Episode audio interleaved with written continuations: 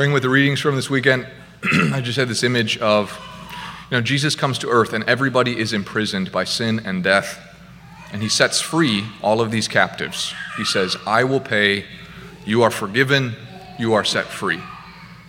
And then he turns and looks again, and all of these people that he had just set free are working to imprison each other and build their own little prisons. This is, this is what unforgiveness is. So there's this first servant who is repulsive to us because he uses this enormous gift that is given to him by his master for his own self gain. He uses his new freedom to take away the freedom of the second servant. And when we refuse forgiveness to somebody, in small things or in very great things, we are this first servant. So, Jesus speaking to us today, he isn't simply saying, um, don't be like him in the future, but he's saying, right now, you have already imprisoned others. We have jailed people in our hearts. And so we say to them, until you pay me back, when we do not forgive, we say, until you pay me back, you will remain behind bars. We end up the jailers of our hearts, and the unforgiveness that we hold turns our hearts into prisons and we become this hardened guard who's always suspicious, who looks at the people in the cells and reminds himself do not listen to them. They're trying to trick you, they're always trying to escape, but they belong behind bars. How many cells are in your heart? How many people are in prison there? Who are these people? Do you. Somebody mentioned this to me at the end of the last Mass, and I, I think it's true. Is there a special cell in the prison of your heart where you keep yourself imprisoned for what you have done? It's obvious to us in the story that the first servant is supposed to use the freedom he's been given to give freedom to the second servant and just, just forgive him. But to do that, this first servant has to be changed by the gift that he has been given. But he isn't changed. He refuses to be changed by it. He resists the forgiveness that he has given. Why would he do that? Because, we know, forgiveness is humiliating sometimes, it's painful. It's not a pleasant experience to, to ask for forgiveness and to receive it. So I think he approaches it in this way Forgiveness is foolishness, and it is a danger to me. And I will use it as a tool when I have to to escape, to get what I need, and then I will close it up so that it doesn't have any more, do anything else in me. He gets what he needs to go back to his old life. And then he closes and locks his heart against this gift of forgiveness that he has been given for the story to change, for the ending to be any different than what it is. And the one who is forgiven has to change. His heart must change. His heart in the end has to look more like the heart of the king. To receive forgiveness hurts because it's uncomfortable to rely on another and to be indebted and at the mercy of another. And, but this is who we are to God. We are totally reliant on His mercy. We are indebted to Him and at His mercy. But it hurts because what He gives us directly attacks and assaults our pride.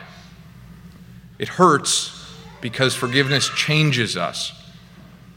But forgiveness is not the danger. Forgiveness is not actually the cause of pain. Pride is the problem. Pride is the danger, and it's trying to kill and destroy all of us. And so when forgiveness is given, it hurts because pride is under attack. But forgiveness is not the danger, pride is. When pride is overcome, when our hearts are changed by forgiveness, then it doesn't hurt anymore. It's not something to resist or fight anymore. As it turns out, forgiveness is not like this, this, this pricking and painful thing. Forgiveness is like water that we drink every day. It's needed for life, it's the nourishment of love. So, do you see forgiveness, honestly, as foolishness, as a danger to you, as something to avoid if you can? Or do you see it as medicine in life? When the king offers you forgiveness, do you resist its effects in you? Do you avoid needing it from the king? We have to clarify what we mean by forgiveness because very often we mistake what Jesus d- demands and requires of us. Forgiveness is not to make excuses for someone. Forgiveness is not to to, to avoid any consequences for somebody who has done wrong. Forgiveness is not a feeling warm toward another person that has wronged you. Forgiveness does not mean that you trust that person again in the same way. Forgiveness is not pretending like it doesn't matter. And forgiveness does not mean that we forget what has happened. Instead, forgiveness first is counting the cost of the wrong. First, we say, because you have wronged me, because you've hurt me, you do owe me a certain amount. So, first, we count the cost and we take it very seriously. And then, the forgiveness is the decision to set the debtor free, to say, You do not have to pay me what you owe. And then it comes to fruition in this forgiveness is allowing the flood of divine love and mercy to open the locked prisons of our hearts. I hope you can see that forgiveness is not something to be avoided, but quickly unleashed, something to be asked for and given freely. We spend a lot of time, because we're uncomfortable for, with forgiveness, we spend a lot of time trying not to have to ask for forgiveness. We control our behavior, we control our words, we tread lightly with people so that we don't owe them, so that we don't have to be in that place where we have to ask for their forgiveness and them give it to me. Or we minimize relationships and we put up big walls so that nobody can hurt me and then I don't have to forgive them. So we spend a lot of time on this, but, but our hearts remain unchanged if that's what we're doing. Instead, I think we'd make a lot more progress and move a lot more quickly down the way of love and transformation if we spent less time trying to avoid needing forgiveness or, or the need to give forgiveness and instead just focused our energy on quickly asking for it and quickly offering it. It means that we will maybe hurt each other more often. But forgiveness is the cure for this. Do you see this difference?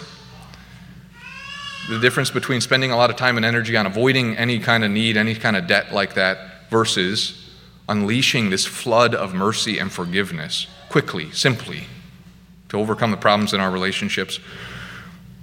I hope that you can see that forgiveness is a wonderful and divine kind of love. It's love for the other person, especially because it costs us. Sometimes it costs us greatly because they have taken something from us. They do owe us, and we say, You don't have to pay it back. That means, that means that, that really we won't get it back. We've given something up. There's no, uh, there's no good feelings that come from forgiveness. That's not really what we're looking for. In fact, very often it doesn't feel good to forgive. Sometimes it feels like dying. Okay.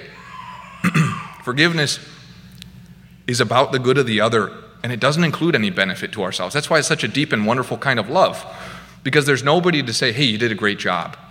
There's nobody to say thank you. There's nobody to pat you on the back. Your name will never be in the bulletin because this person finally forgave that other person, you know? Like, there, there's, there's no reward except that we belong more to Jesus when we forgive. So I want you to know this that, brothers and sisters, you will not be the fool when the prison of your heart is emptied and shut down. We have to allow God's mercy and forgiveness to transform us. His mercy becomes not something painful to endure, but daily nourishment. So the question for all of us today is Will I resist or will I be changed? The change that the Lord wants to work happens in these three stages. First, He moves us, He changes us from being the jailers of our own miserable, wretched little kingdom to becoming servants of the King. And then the, the, the transformation that He wants to work in us as our hearts look more like His, He wants to move us from being servants of the King to the sons and daughters of the King of love.